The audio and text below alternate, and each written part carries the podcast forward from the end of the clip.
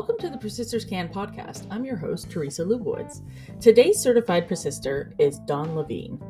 Dawn was born in Toronto and moved to Barrie, Ontario at the age of 10. She trained as a teacher before getting involved in local politics in the Etobicoke area during the 2008 federal election. She joined the office of federal Liberal leader Michael Ignatieff during the constitutional crisis later that year before moving on to work in the Government of Ontario as a legislative assistant, press secretary, and policy advisor in the Ministry of Children and Youth Services. Dawn moved into communications planning in the Ministry of Agriculture, Food, and Rural Affairs before being promoted to the position of Director of Communications Planning in the Premier's office. Dawn joins us today to talk about how she got involved in politics, what it takes to be a communications planner, and how we can encourage more women to get involved in civic life.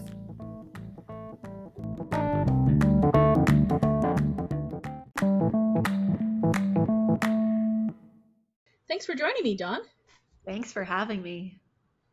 All right, let's start at the beginning, as all good stories do. Um, can you tell us a little bit about where you grew up? So I have grown up in both the city and the country. Um, I was born in Toronto, and then when I was about 10 years old, we moved just outside of what is uh, now Barrie, but at the time it was just a farmer's field. And so, to all my friends in Toronto, I was the girl in the country, and to all my friends in my small town, I was the girl from the city. So I've always felt like I have feet in both worlds. I love how that always works out as, you know, sort of being in between and of nowhere at the That's right. I know. It's true. It's true. But the ability to be a chameleon is very helpful in politics. So I'm it definitely is. Yeah. So speaking of politics, how did you first get involved in the political process? In 2008, I had finished my teaching degree and I had just done a library program uh, for the TD Summer Reading Program. And um, we were just headed into the federal election to the campaign. And uh, like all great networking, uh, a woman working with the um, Michael Ignatieff campaign in Etobicoke Lakeshore mentioned that they were looking for um, uh, a personal aide for uh, for Michael. And I had absolutely no experience in politics at the time, um, which of course led to some serious imposter syndrome, thinking about whether or not I was qualified to apply.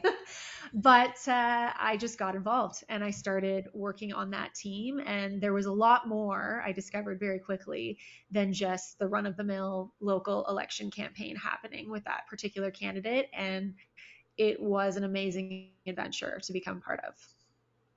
So the the context of, of this period, of course, in in federal politics is that 2008 we had a minority parliament going into that election in the fall. And we had had one for some time because there had been the Liberal Martin uh, minority parliament and then the Harper Conservative minority parliament uh, in 2003 and then 2006. So now heading into 2008, we were going to see if we are going to break this logjam. Spoiler alert, we did not. Uh, the country was still quite divided, sent a number of different parties in a number of different sizes uh, back to parliament the Harper government, who you know had been the government at that point, of course, all governments cease to exist at that point when an yes. election is called, which is important for this next part of the story. Uh, the Harper Conservatives had come 12 seats shy of winning majority in Parliament, which meant that they would have to find enough consensus in the MPs who were sent to Parliament on behalf of Canadians uh, enough consensus amongst them to cobble together a governing majority, at least on a vote by vote basis.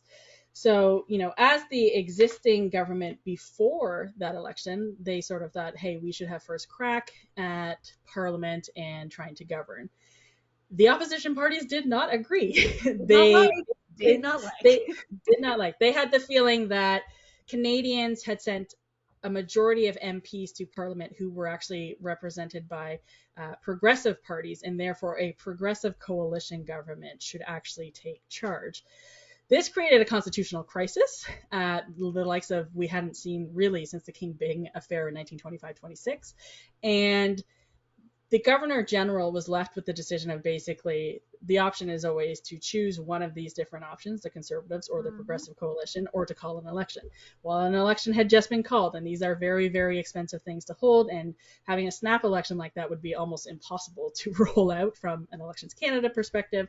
So we were at an impasse, and there was a constitutional crisis, and add into the fact that the leader of this coalition and the de facto prime minister of that coalition would have been Stéphane Dion, who had right. already stepped down as the federal liberal leader because of what at the time was a historic loss. They had 77 seats, uh, the Liberal Party, which was their worst result they had returned in their history because it was 26% of the total in the House.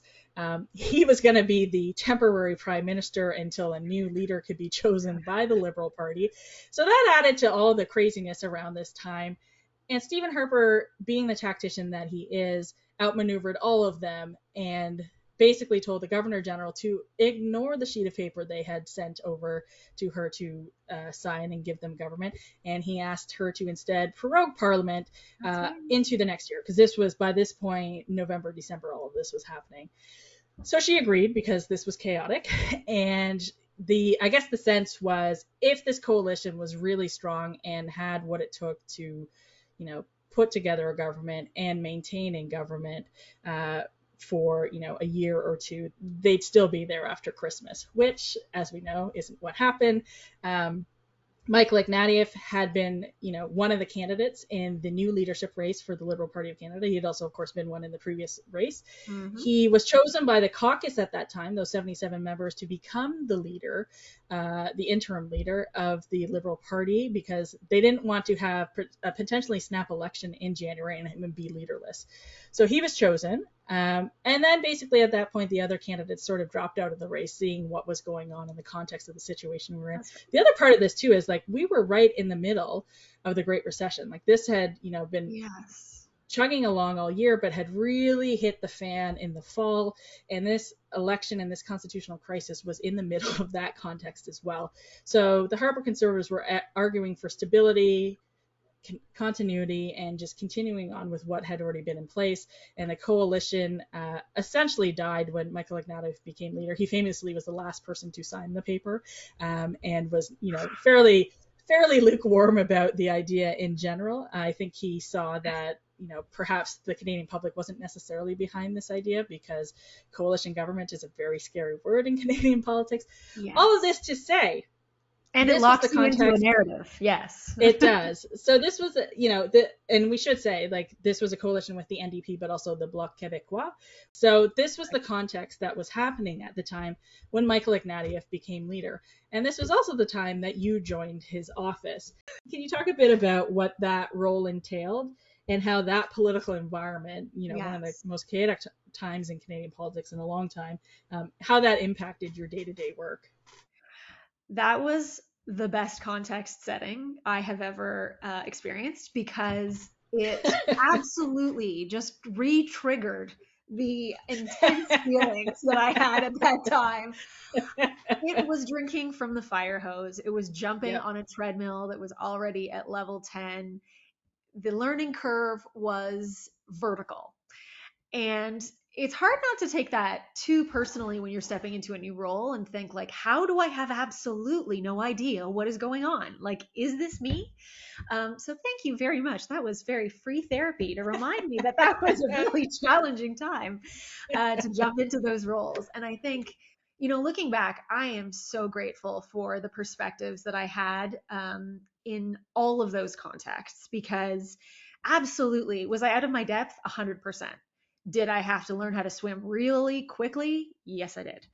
And um, what, the minds that were sort of part of that group of people that, um, you know, were working with Michael at the time that uh, got him through certainly precarious things, not even in the riding with, uh, you know, there was a lot of conflict even locally around him being um, being the the nominee and uh, becoming the member and then you know his sort of quick rise to the top of the ranks. I mean, this was we were working with friction basically on all levels, and so it was That's certainly a, really a challenging. That's right, yeah, and, and, it was certainly a challenging time. Um, it in a lot of ways was um, quickly solidified the team, which in politics has great um, benefit, I would say, especially in the short term. Uh, learning to sort of trust one another, to understand one another, to rely on one another, and be willing to pitch in for people, which in a new office, as you reminded us, a new office, um, you know, a new location. We're all moving to Ottawa, stuffing our things in the back of cars and driving through snowstorms and moving into apartments we leased without ever having seen them. Um, you need this is I was gonna say that's okay because when you were working you never saw them either. So it's true. Oh my god. I did I did actually sleep under my desk once. Anyway. Uh, just a power nap, just a quick power nap. Exactly. Um, you're also working actually, here's another one. You're also working in a second language, right? Because you're you're right. starting to really be reintegrated into the Ottawa uh, culture uh, which is a bilingual culture, um, you know, in government and opposition. And so, you know, you're you're sort of learning the um, yeah the subculture and the cultures of of government which wow that in itself is quite um, is quite interesting so watching the office come together out of nothing um, was certainly intense uh, you know, learning your own roles, not just your former roles within your job descriptions, but as as almost anyone who has worked in political offices will tell you, is that your job descriptions are not just what's on a piece of paper. Wow, it was a wild time. And of course, we needed to expand, right? We needed lots of new people. It was just a small ragtag team. Um, well, it's it's it's a it's a good point too because Michael Ignatieff, of course, was famously an intellectual for a very long time, right. had been a professor, and had come into the world of politics. You know, he just wrote an op-ed um, uh, last week, I believe it was, about one of your colleagues who just passed away from that time, and he was talking about you know how new politics was to him because he'd never done anything like this you know there's yeah. a sense of like here here comes this hero coming in into politics but he's oh. like i don't know how to do this and and it's a very different environment you're been talking about you know bilingualism with French. There's a difference with bilingualism in Quebec, bilingualism in Ontario, and then bilingualism in either in politics as well. Like some of the right. word choices, even like that, can be very offensive, and, and you know you haven't picked the right the right framing. So this is an entirely different environment that you're all stepping into, and and there's exp- there's political experience in that team, but there's a lot of like rookie moments, I assume as well, where everyone's just sort of flying by the seat of their pants because literally no one had been in this context that the country was in at the time as well. So it was really, really a different environment to walk into. It's true, and you're living you're living in politics days, which are like a year in a day. Yep, so I say this all the know, time. yes, like what just happened? These 25 things. Um, and it's uh, you do often look to those people that have a little bit of experience um, in different uh, in different areas as like the the Yodas, right? You're like, oh, you've worked in government. Thank goodness you're here. How does this work? Uh, and those people are invaluable. And it does, you know, it, it can absolutely activate that imposter syndrome in, in lots of ways. But the good news is, is you become become proficient quickly um, and that is uh, you know it, it reminds you how resilient you are and and reminds us that you know we can learn pretty much anything we put our minds to um, and that we're willing to be curious about. So uh, it, it is very it's nerve wracking but it's affirming as well because you can get through it and you've got a lot of perspective on the other side my sisters laugh at me all the time because I, I constantly talk about how you can do anything for a year. Um, and I've learned that because of politics. It's true. It's true. a year is a career in politics. Like, exactly, and it is. Speaking of, that's how long you spent in that office. And and I do want to point out because people think about how, you know, that that leadership team and that election that would eventually follow, which you were not there for, that election that would eventually follow would become the Liberals' uh, worst defeat in its history, even worse than in 2008. But people forget that first year, Michael Ignatieff was riding high in the polls. He was actually leading yeah. the polls against uh, Stephen Harper and the Conservatives, and things were actually going quite well. Then you left, and everything, uh, you know, obviously you know, went downhill it. from there. Yep. So uh, that was it. After that, after that point, you uh, you actually moved uh, back into the Ontario side of government. So you went to the Ministry of Children and Youth Services, where over a course of three years, you served as a legislative assistant, a press secretary, and a policy advisor. I did. Then the 2011 election came around uh, in Ontario, and at that time you moved into the public service for a stint in, again, the Ministry of Children and Youth Services, but in the communications branch, uh, where you served as a media relations officer. Um, those are the brilliant folks who support us on the political side with, you know, sort of the breaking comms pieces that come in. They've always been a lifeline for me in all of my comms roles. Um, but, you know, again, no one ever leaves politics forever. It's the thing that always brings you back in. So you return back to the political side the next year, and you became a policy advisor in the Ministry of Education, and that was at the time the ministry with the responsibility for women. Uh, in that ministry, you helped develop a sexual violence bystander campaign and work to update the sexual education and health curriculum. Now, this has obviously been a flashpoint in Ontario politics over, you know, the last yes. decade or so. But we have to think about the context again here. So this curriculum at the time hadn't been updated in 17 years. Um, so what does that leave out? So that leaves out the internet, which is a pretty big piece yes. of the puzzle in terms of keeping people safe. Uh, it leaves out the legalization of same-sex marriage that happened at the federal level uh, under Paul Martin it leaves out obviously this was still to come but the me too movement which has done yes. a lot to advance the issue of consent and uh, safe engagement between people. So all of these huge pieces of what we know of society now and how we engage each other in safe and respectful ways was just you know not really out there. So this was a really important piece of policy to update. So i want to take a little bit of time to talk about that because you know the goal here was to protect kids. Parents have a lot of views about things, about where things should be taught and who should teach them. But at the end of the day, the goal always had to be about protecting kids. And I think, I hope everyone sort of agrees on that point. So, can you talk about what kind of engagement went into stakeholder management of this, you know, it was mostly people agreed on it, but there was a few groups of people who saw it as more of a, a hot button issue. Um, can you talk about what went into the engagement of the curriculum update and how you ensured the final result put kids first. So, looking back on sort of all the awesome projects that I got to be a part of, and um, you know, there there were some really great highlights that you mentioned there, and and working with Minister Broten, I had worked with her actually um, when I came back. She was the minister that I worked with in Children and Youth Services, and then she moved right, right. Uh, to Education, um, and I I came there as well, and um, minister, minister responsible for women's issues, um, working on those sort of I would say some of the hugest pieces of work that she was able to move forward in her time in government was absolutely some of the most rewarding, transformative things that I had a chance to be a part of. And, um, you know, some of those, as, uh, you know, folks might know, had a few hands in them, and some of them had a lot of hands in them. And the um, the sex ed curriculum was one of the ones that had a lot of hands, a lot of hands, a lot of iterations, a lot of stakeholders, a lot of um, people that um, wouldn't necessarily be classic stakeholders, but essentially squeaky wheels that uh, that needed to be heard.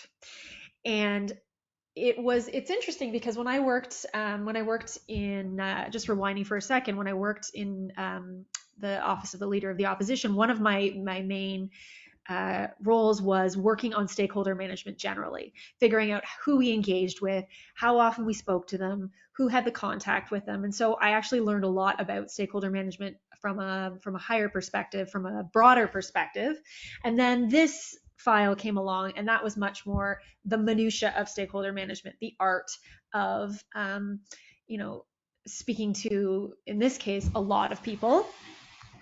Um, and the truth is, it's one of the projects that um, I, I, still feel the most frustration about, even though I shouldn't, because uh, because you know results are moving in the right direction, and you can't always get the the um, morals the moral superiority win you're looking for and um, it, you know compromise and um, timing. I think the, the, the thing that I learned that was most frustrating um, on that file was um, that especially in comms planning, timing is trumps almost everything. And so whether right, and whether or not the curriculum was ready, which it was, and was well consulted on, which it was, um, and was you know was uh, factually accurate, which it was, and moving in the right, you know, it was all of these things. And then it was just about timing. And of course, everybody, um, you know, it was such a, a flash point for people's reactions. And to this day, people still bring it up. Like, can you believe that they're doing this in school? Uh, is that actually true? So I think, you know, understanding the the awareness of the general public around um, their understanding of the of the curriculum process in Ontario was really frustrating. It, it was just a, there was a lot of feelings involved in this one, Teresa. I think you can see that, and I think pretty much anybody who worked on it, and there were a lot of people who who had touch points on this, would say the same thing. That it was it was very frustrating to sort of see it being um, passed around again for another look at something that was just so good the way it was. Um, and, and sure. that that certainly is a um, it doesn't keep me up at night, but it is certainly one that I have interesting um, retrospective feelings about um, around could more have been done? Could we have done it differently? Um, right. So it, it is a challenging one to kind of relive for sure. It's it's one of those things where politics is very frustrating because you know, there's the famous saying that it's a game of inches, and it's about making this incremental project, which, yes. which you know, for me drives me crazy because I yes. just want the good thing done and let's move on and keep right. building on it. You know the right um, answer, yeah. but I, I think that policy is actually very similar to basic income, where yes. it's something that was a great idea that we had so much consensus on, and then you know the right. rug was pulled out, and it's something where progress was made and we see tangible differences, but it's like we could have gone so much farther if this had absolutely ended. like we think about bullying and sexual harassment and assault and the things that kids have to deal with and how much further could we have gone to actually of protect course. people and, and i'm sure it, it keeps you up too of, of thinking about these things that we didn't get perfect or we were pretty close to there and then you know again politics the is something about timing and luck yeah. right so and sometimes that's true. I mean, sometimes, and this is a great, a great um, sort of foreshadow about talking about comms planning. You know, lots of people who work sort of in the the uh, the tie the towers that have the perspective, they understand why the timing isn't right, and they might not be able to tell you why. And they're, you know, they they're often right, and sometimes they're not right. And uh, so it's it's very frustrating, especially when you're working on those files that are such heart files um, H E A R T, heart files, that yes. um, it's frustrating when you're close to them and you see the positive impact they can make and how important they are to move forward from a policy perspective, and you're told not now. And I remember being on the other side of that in the comms planning office saying, yeah, this is a great, it's a great piece of policy. You can't announce it right now. Yep. it's like, ouch. I feel that pain because, you know, having been on the other side of it, it's a challenge it's it's actually a great point because the thing about politics is most governments who get elected, you know, we, we have incumbency advantages in Canadian politics. That happens kind of everywhere.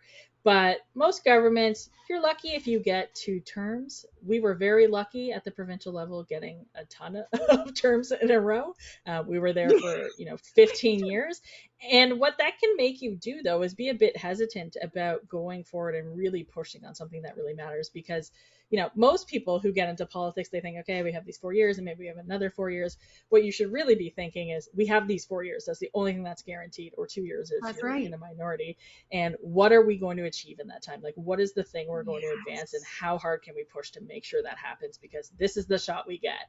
Um, that's right. But comms planning, and, of and course, to your and point. And that's some serious rollout, right? Because now you're thinking in terms of four years right? And you so you think to yourself, what do you want to end this with? What do you want people to remember at the end? What's the contentious thing you need to get out the door like now we promise right people away. this and we can't we need to we need to announce this because this is a this is a tough one and we can't really sell this getting close like that's some advanced comms planning for sure one and to your point that's that's what comms planning is all about because there a lot of governments yes they go do the heavy terrible thing right out the gate so they have time to recover politically and hopefully get reelected yes. and then do the other stuff they have to do examples being you know um, the health tax in 2003, HST in right. 11. Yes. Um, there's Good a whole number of pieces that are painful but need to get done, and you hope that politically you can recover. It's nice when governments actually make bold choices and go do the Oh, hard thing. We don't see love it. enough of that anymore, I don't it. think. Yeah. But to your point, comms planning is all about how do we do that in an effective way, and how do we make decisions about stuff we actually can't politically get done and stay That's in right. power. Um, so I want to talk about your next couple of roles because they're very similar. So you went to the Ministry of Premier's office. You became the Director of Communications Planning in the Office of the Premier. Um, this basically meant that you were the head of the core, one of the core departments in the Premier's office, and you were in a key leadership role in the Premier's team. You know, maybe you can talk about what the communications planning team does, how many people are part of that team, because there's a number of different people there, and then how that team interacts with ministries. Because, Yeah. you know, as a comms person in a ministry, I would have been interacting with a specific communications planner in the premier's office for my files and then you were overseeing that person so can you talk about you know sort of the scope of what that team did Absolutely. So, um, the way that I, you know, sort of visualize the team uh, in the Premier's office, the communications planning team, is they are basically air traffic control. So they have a bird's eye view of all of the communications across that are being planned across government. So that includes uh, premiers announcements. That includes, uh, you know, big policy landmarks that are coming down. That includes ministry announcements that are being proposed. It includes issues like, you know, um, truth, you know, if there's a specific um, court case that's coming up. It includes, i was going to say court case I know exactly. Yeah, yeah exactly. And, and so things that are planned but unfortunate and could go anyway like, ooh, that looks ouchy. Probably don't want to do anything on that day. Um, and issues. And then, of course, there's always the um, wild card of, uh, you know, last minute issues. So it essentially is the, um, you know, the the all, you know, when you make fridge soup and you just like chop up all the vegetables in your fridge and you're like, wow, this looks. So the comms calendar can sometimes look a little like fridge soup, which is just like all these ingredients and um, you're you're sort of trying to you know back to the air traffic control um, uh, visualization is that you're trying to get these planes to land. And you've got some jumbo jets. They need a lot of space to land and you got to make sure that everyone's ready for their landing and you've got your crews on the ground. And then you've got some little cessnas that have to come in and they can glide in easily. So the role of the of the comms planners in um, the premier's office is essentially to make sure that none of those planes crash into each other that you know our jumbo jet has plenty of room for a big fanfare landing um, and that uh, you know those thunderstorms that are coming up um, whether or not they're planned you know have room to do their thing without disrupting your chance at controlling the key messages um, in the public sphere. So it i mean that sounds easy right? So so uh, one of the things that you love to do when you're working in comms in a ministry is to uh, is to hate the comms planners in the premier's office um, because no i love mine. this- oh yeah sure. Whatever. It's okay. It's it's allowed. Um, because they have this uh, they they tip the scales as to whether or not what you have been envisioning and laying track for and working on with your policy team and your ministry they tip the scales on whether or not you're going to be able to do it at the timing that you would prefer. And of course you have pre- preferential timing. You are looking at the comms calendar for your ministry. You understand your stakeholders. You know what needs to get done. You're the expert on your file. They're not the expert on your file. But they still have the opportunity to say that's not going to work because they can see the bigger sort of landing map of all the other planes. So the comms team in the premier's office typically consists of the sort of director of comms planning. So that was a role that I had a chance to um, to occupy, and that was an amazing experience.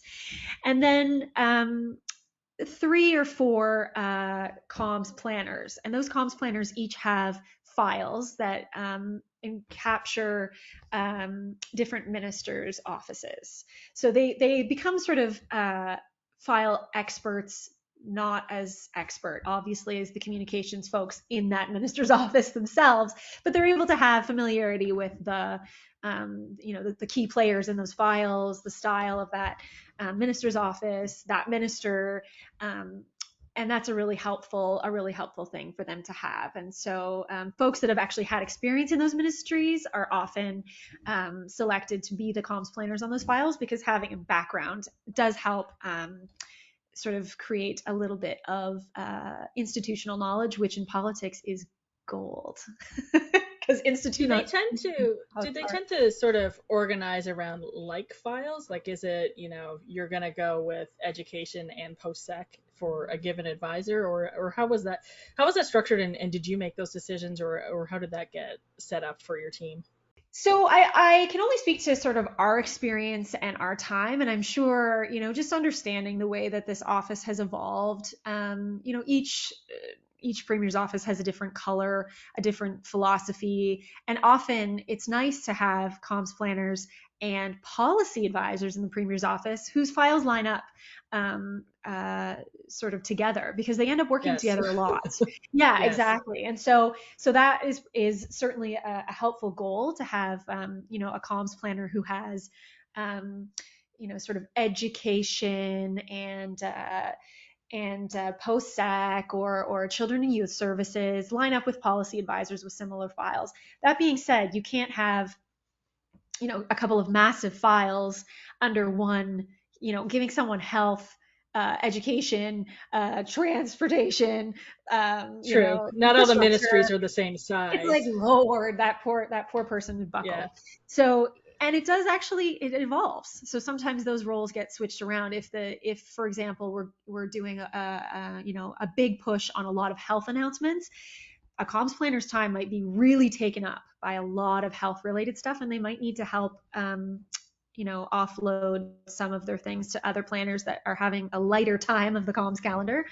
And right. people are usually really helpful around those things so one of my favorite examples of that, because it was also my problem, was uh, we had, and maybe we'll talk a little bit about this actually, is as in the lead up to a budget, there is a, a focus on specific areas of what the government is doing, mm-hmm. um, stuff that you know Premier's office wants to highlight in that budget as the things that they really care about. Yes. Um, and in one of the years that I was in government and at the Ministry of Housing, I was the comms planner for our ministry. I was also the acting press sec. I was also the acting chief of staff that week, which happens frequently. Oh, partridge in a pear tree. so I had a, I had a lot going on, but then it was also a post budget week in which we were announcing the fair housing plan, oh, the changes to rent control to make province wide rent control a reality across Ontario, and the launch of the basic income pilot all in one week, which meant that was all my problem. Um, you know, both for staffing the minister and doing his press, but also doing all the leadership around that. But it was also the problem of the comms planner that I was working yes. with in Premier's office, who would have had to get sign off on all those materials to make yes. sure, you know, they were exactly what they needed to be. It's a little bit easier in the budget context, and there's a longer conversation going on around those pieces. But in terms yes. of the actual launch of that. That is a still, you know, sort of game week thing for the comms team. Um, so that that's one example of when it can get really, really tight and there's just a lot going on yes. for a specific team member. It's so, so, true. It's so true. And those are at least those are the predictable times, right? I mean, right. Uh, we planned that. I was Politics will throw you the unpredictable comms times as well, and then you really need to pivot. So. Exactly, exactly. That's an example of where we plan that situation for ourselves and that experience. and that's not always that. that's not always what you are handed in a comms department. so so yeah. that leads me actually to the a question about the skill sets that are needed for a comms planner because you know, everyone thinks about, well, you need to be a good writer if you're in comms. You need to have some kind of skill with um, narrative development because, to your point, that's what comms planning it is. It's connecting all these different pieces into a broader narrative. But it also takes a lot of organization. Say, if you're getting three major announcements dumped on you in one week, how do you make sure everything is getting done everything is set up properly we're launching it well um, so can you talk about the various different skills that are involved for a comms planner because they're not exactly the same as you know other communications roles in government no, that's absolutely right. So I just want to give a shout out to all the uh, the young ladies who have themselves a paper calendar right now. You might be a future comms planner. Uh, if you're writing things in a day planner, you're our girl. So uh, yes, so a comms planner is um, constantly juggling incoming information. Um, so uh, obviously, skills of organization, you know, these little hacks are vital to survival.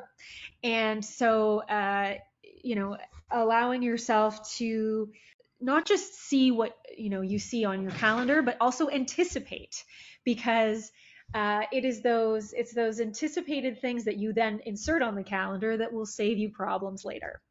Um, another great uh, sort of thing I learned as I was um, going being put through my paces in that role is it's not about uh, necessarily managing your team.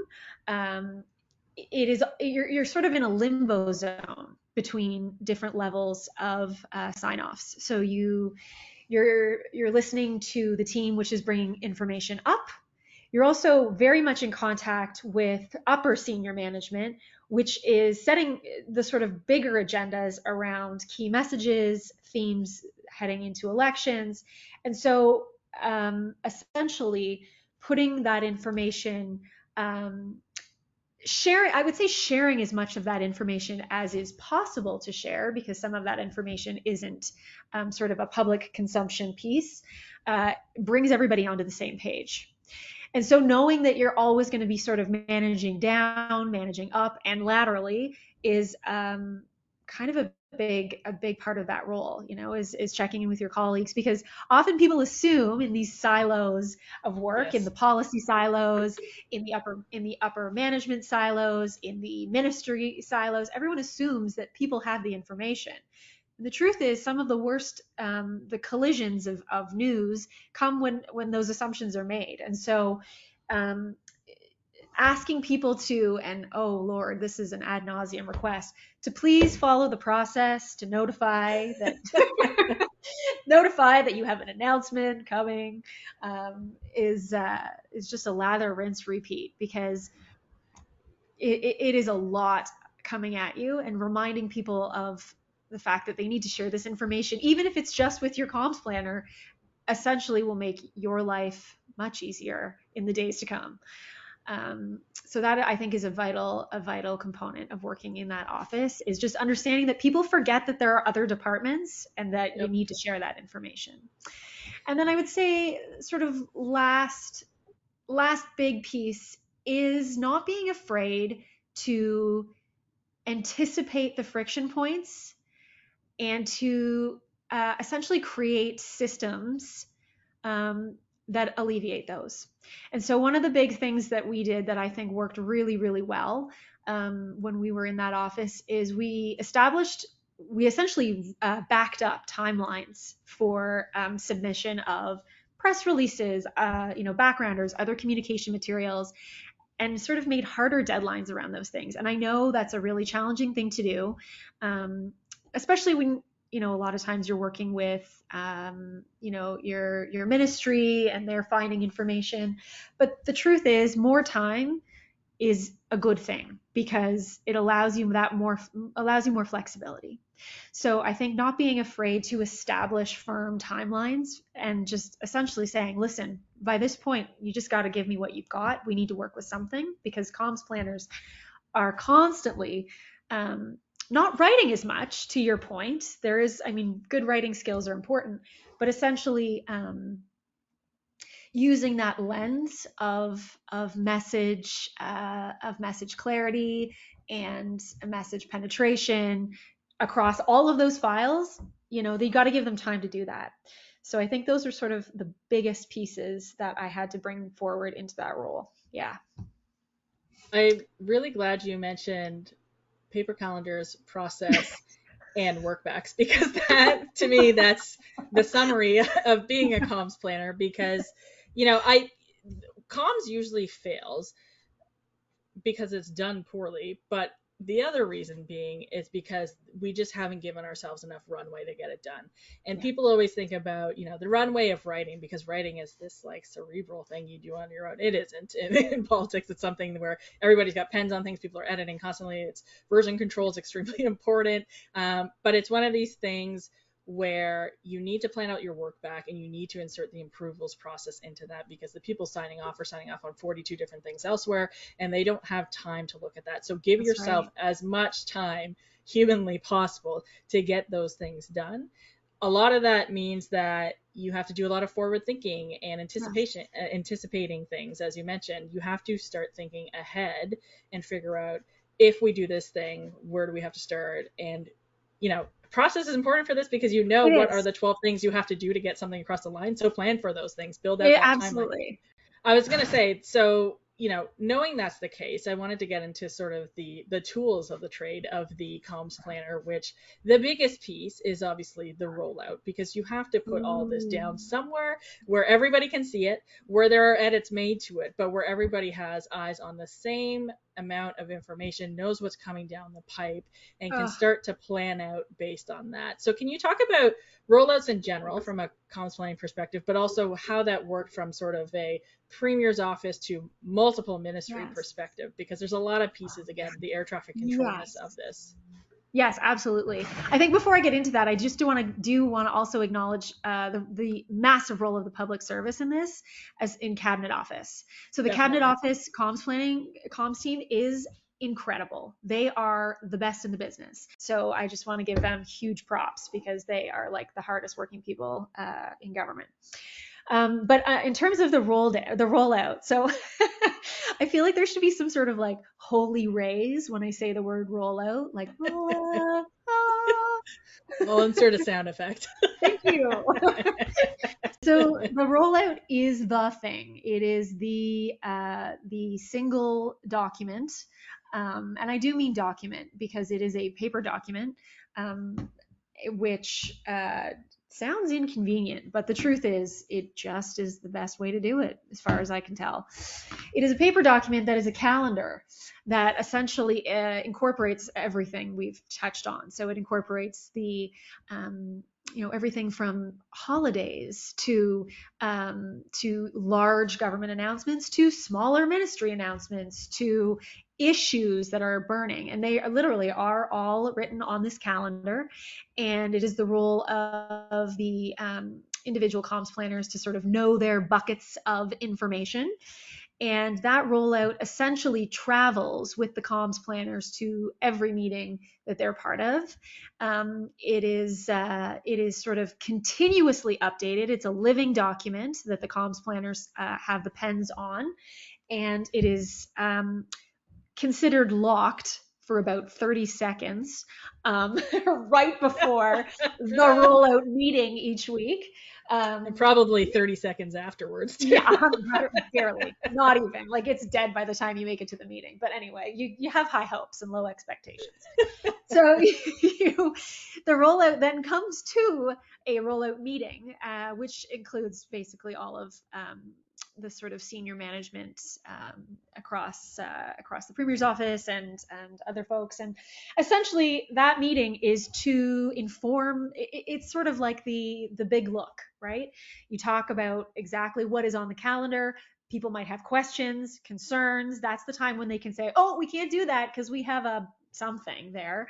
Um, and so the, the rollout meeting leaves or sorry the rollout calendar leaves the rollout meeting looking like a, a badly written essay in first year university that you got an F on. With your notes and your scratches and your needs more information and uh, you know we need a briefing note on oops we can't announce this because of an issue that's happening that nobody told us about. Um, so it is kind of the big moment when everyone can sort of voice concerns about what's upcoming obviously in those meetings greater um, attention to detail is given to things that are proximal. So things that are coming up in the calendar are, you know, there's lots of questions. Who's involved? What's the photo op look like? Um, you know, who's preparing the who's preparing the uh, you know the copy? Who's updating the website? When will this go live? And it, it's sort of the role of the comms um, planning director to have those answers, and if not, to say, I'll get you those answers as soon as possible. yes, it's true. The the yeah. answer is never I don't know. It is yeah. I will go find out. of course. I know who knows and I'll let you know. Yeah. Yes.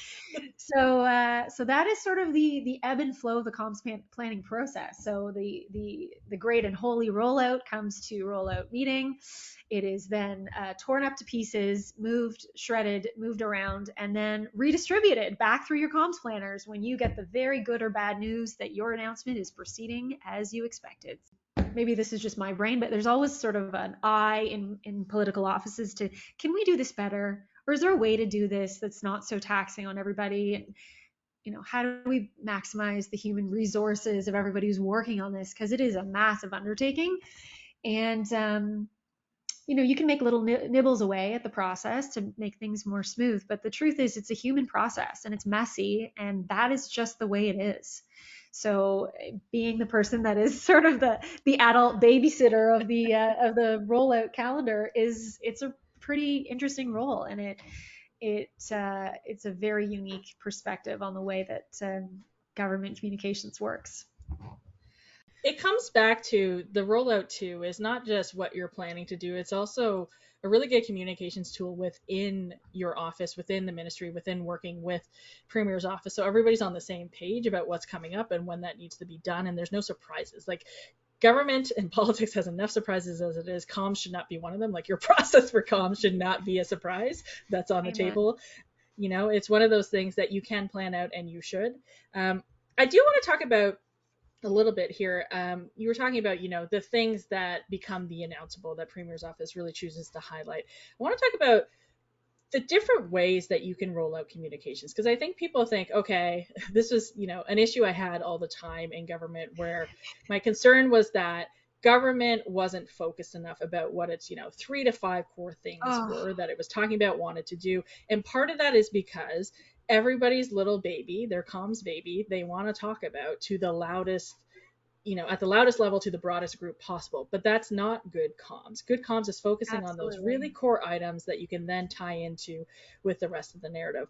But there are ways to go get that message out still in a comms way. It could be, you know, at a stakeholder event. It could that's be just right. a news release that gets sent to local media. Can you talk about the different ways that you can sort of still get that message out without it being the marquee thing government Absolutely. is doing because you know if your priority is everything it's nothing and we know that and comms is the vehicle for signaling that to you know the That's broader right. public that's right. So so that is great perspective. You're absolutely right because those big pieces, those hallmark pieces, they come, you know, right from the senior management. They know the kind of story they want to tell um, as we get closer to an election time. They know those those sort of legacy pieces, those those big window pieces that they want to be highlighting, where they want the premier to be um, for those particular items.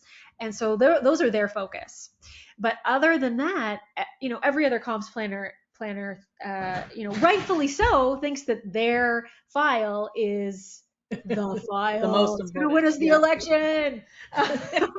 and so their proposals for for announcements would always be exactly like you said, big announcement, we're gonna we're gonna get the ballroom at the Royal York and we're gonna have you know 300 people. There's gonna be like an interactive whatever and we're gonna invite all the media and all the stakeholders and there's a huge document launch and uh, a new website's gonna go live with an interactive tool and, and and and honestly it's it's a challenge because like you know having been in, in those roles too where you have all these great plans and they make great sense for your stakeholders um, it's just not feasible it's bad you're right it's bad comms. You you blow your resources doing things that aren't going to penetrate sort of the general public's understanding knowledge about your government your premier and sort of what your priorities are. So a lot of the job of a comms planner is squashing those dreams. In the nicest way possible.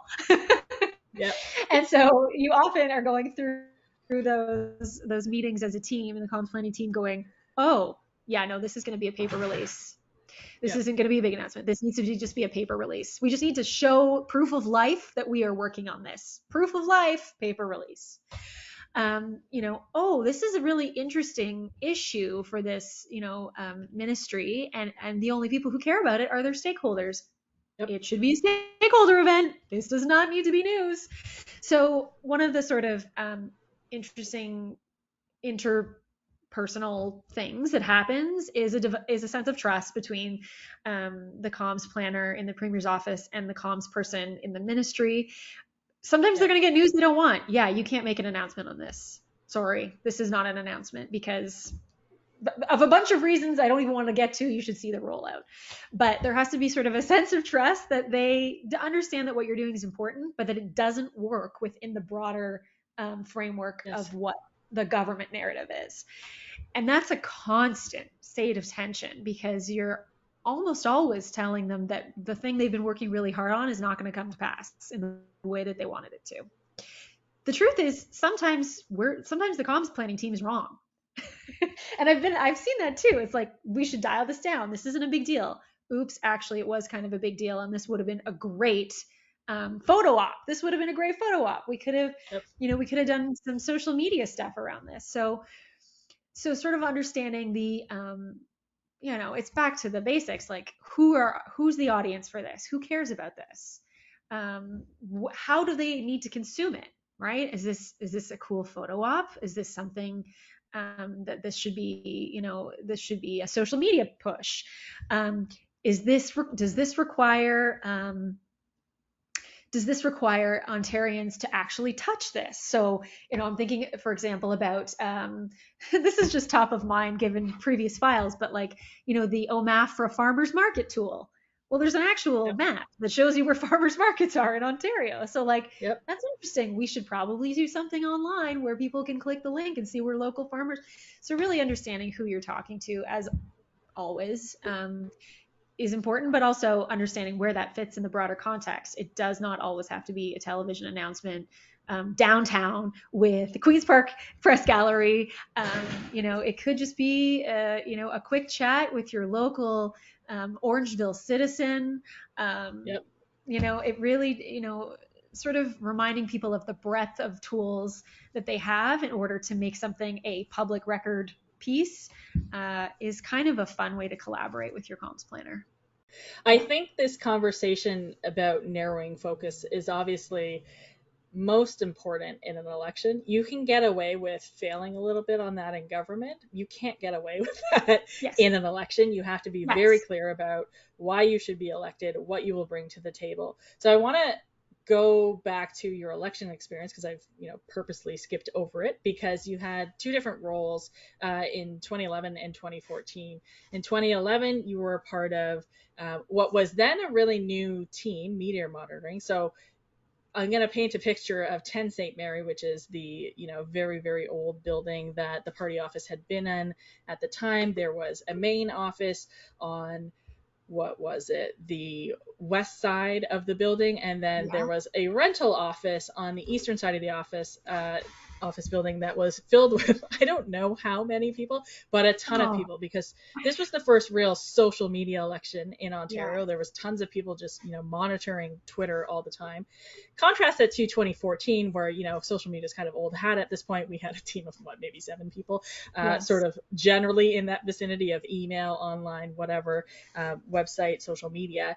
And you had much more of a broadcast role in that uh, campaign where you were focusing on pushing content out yes. which brings us back to the two types of communications which is yes. you know the sort of issues focused breaking news high anxiety type of comms person oh. and then the more I like to say cerebral, but long term thinking, planning, chilled out, yeah. um, you know, comms planner type of comms person. So since you've worn both of those hats yeah. in campaigns, maybe you can use that to talk about the differences in those roles and your experiences during those two election campaigns under the the McGuinty Liberals and then the Wynne Liberals. So in uh, in the experience I had for the first campaign, it's interesting to to remember that at the time social media was now sort of being considered a legitimate tool, a newly legitimate tool to have a political voice in and on. And um, the team at the time um, was massive and uh, consisted of, of members that were um, sort of more on the war room side, monitoring accounts of, um, of, of candidates, both ours and um, from other parties and also consisted of uh, you know people that were actively engaged on social media um, you know actually either less pushing content out and more taking that that monitoring information and getting involved in direct um, in essentially direct conversations. Something that at this point you know in 2022 we would never do because uh, what do they call it? Yelling into the void screaming into the void yes screaming into the void because a lot of that that at the time i mean I'm not sure. I mean, it would be great to go back and see what the efficacy of that work was, but we spent a lot of energy debating trolls. We spent a lot of energy debating trolls in 2011. I will, so I will give my piece of advice that I give to everybody, whether it's a random person on social media, they're a politician, whatever. The rule of trolls is two. You respond once to say your position and figure out that they yes. fully are a troll. Yes. And then you respond a second time to say thanks and then Thank show you. that you're the better person in the conversation I'll to anyone else who That's is brilliant. viewing it. That's what That's it is. That's it. That's but I mean, I, I agree with you, but I'm gonna go a step I'm gonna go a step further and and this is, you know, in a campaign, energy conservation um, of Huge. your of your team members is important. Uh, before you even before you even go into your rule of two, find out if this person has a following is real. Is this person is this person uh, right? Exactly. Is this I agree because well, the, yes, the, landscape are has changed. The landscape, yeah, are they an egg? It's, the landscape has changed, of course, over this time. Like we know there are massive amounts of, of bots. Like these are not real yes. people. Yeah, at the time, and some people are so just. Yeah you know, don't want to be reached at all. They just want to spew right. hate and all that kind of stuff. So the rule of two is now applied to just those who may be a real person That's with real right. concerns who you should address right? right. And Are then move on.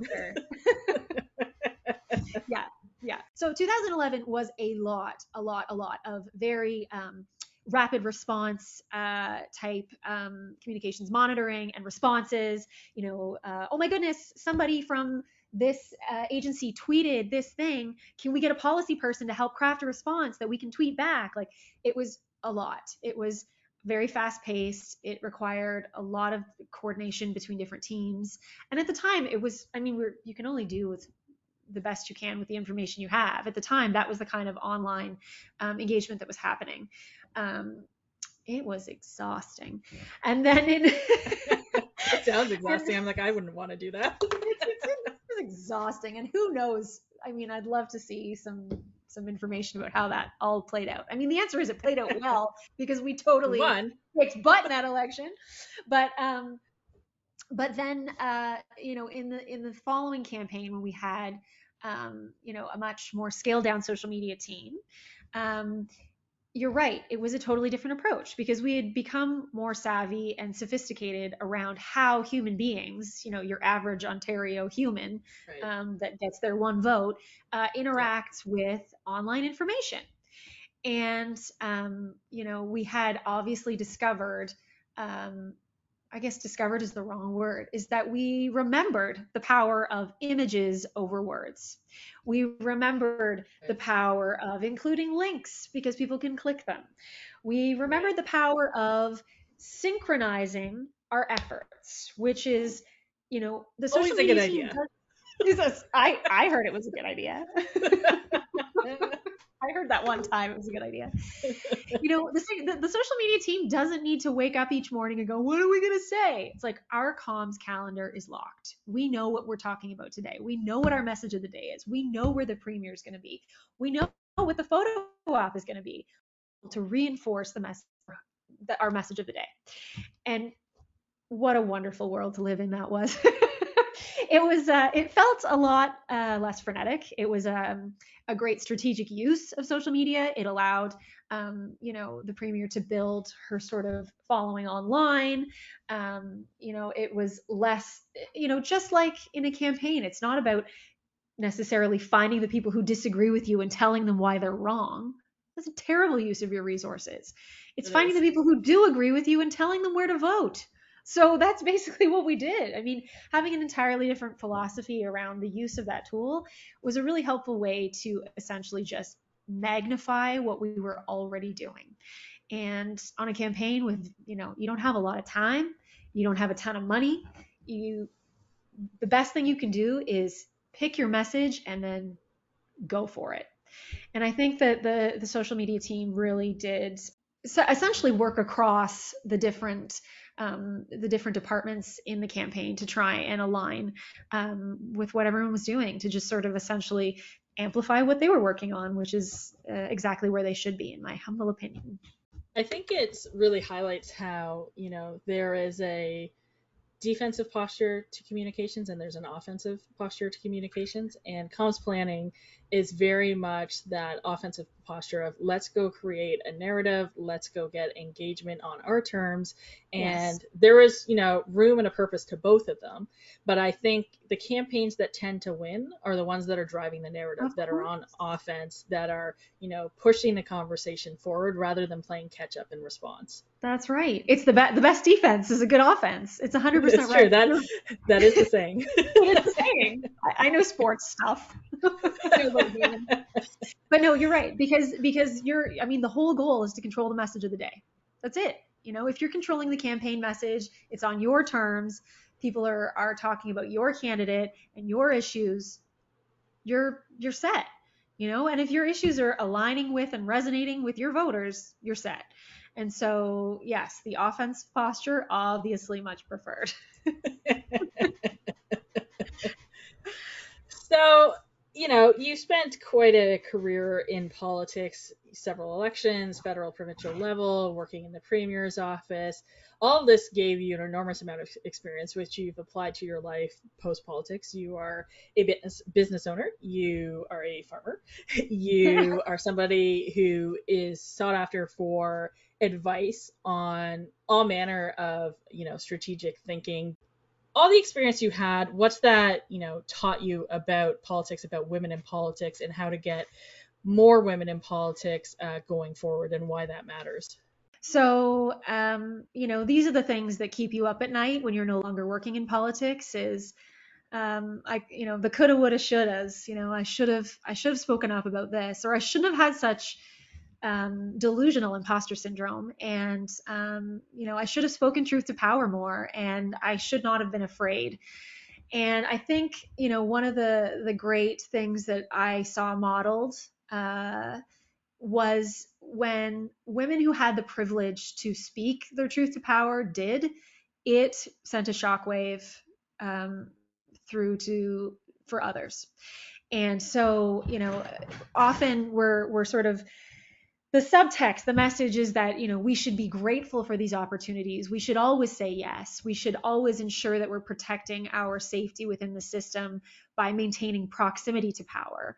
And a day will come you know that you you yourself ha- have gotten to a place where um, you have the strength or confidence or safety that you no longer need that proximity to power and then it's sort of your opportunity to to be the one that you know says the things nobody wants to hear but is the truth or um, you know stop someone from from saying something that's you know demeaning or offensive and so and so I, I, you know, having seen that modeled and saw seeing how powerful it was, um, it really meant a lot to me. It was the, the sort of lift while you climb mentality, and I, I owe, owe a lot of that to Minister Broten. She was just a, a, wonderful role model in that way, and she um, you know, she really didn't um, suffer fools gladly. And that was a beautiful thing to see in a woman leader. um, and so, yeah, so working on the farm here, it's been a phenomenal experience. So we have, uh, we have, I think the, the largest lavender field in Ontario now here at Avalon Lavender Farm. If you don't know how to do something, you know, people often ask, oh, did you come from a farming family? No, I did not. But politics reminds you that if you want to learn how to do something, you can. And you know all you you don't need to know the answer. You just need to know where to look for the answer. And so if you know this farm has been a great great experience in just reinforcing that. And and one of the the coolest things is that uh, you know getting to hire um, you know local local women to to work on the farm to be our partners uh, in delivering um, events in working in communications um, has been such a joy. And uh, all of the artisans that we work with uh, on our products and in our events and our agritourism stuff it's all women and that's no accident. And um, it's just fantastic to see the the level of I want to say mutual respect and collaboration that sort of appears naturally in those relationships uh, because they lead to more good things. I mean, it's not just something to do because it's the right thing to do, it's strategic because I think women are now awakening to something that um, that men do naturally, which is making these sort of networks of referrals and uh, these networks of uh, their go-to people. And I think you know we're, we're starting to do that too, and we really should be because it, it's a beautiful thing it's something I've been thinking a lot about with this podcast because again, you know, I started it with the idea we need to get more young women in politics, more older women in politics who maybe haven't thought about it as a career opportunity for them, and the networks that we all sort of already have because we're all already doing politics, we're already, you know, doing stuff in our communities, we're already doing yeah. stuff to help other people, and there's these huge networks of women that are working together to create change in their communities. And we can do that at the political level, we can do that at the local level. I've decided to call it the persisterhood because I think that's what we are. and, you know, I, have got to use that in marketing somewhere. But yes. I think I think that's essentially what we are. We are women who are working hard together to keep striving to make change that we want to see in our communities in our world um, and there's nothing nicer than that. Like i i highly recommend surrounding yourself with good you know strong brilliant women who you want to do work with. And there's a whole list of them who have been you know guests on this show who you can tap into to talk about some of these things whether it's the specific jobs that they've done in government or even just navigating a field filled with men. Long live the persisterhood teresa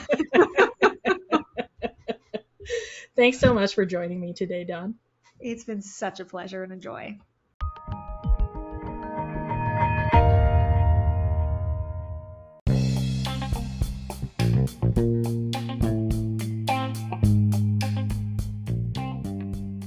The Persisters Can podcast is hosted and produced by Teresa Lubowitz. Our theme song, Trailblazer, was created by four time Emmy nominated composer Guillaume and our logo was created by Canadian graphic designer Andrea Ledwell. Thanks for tuning in.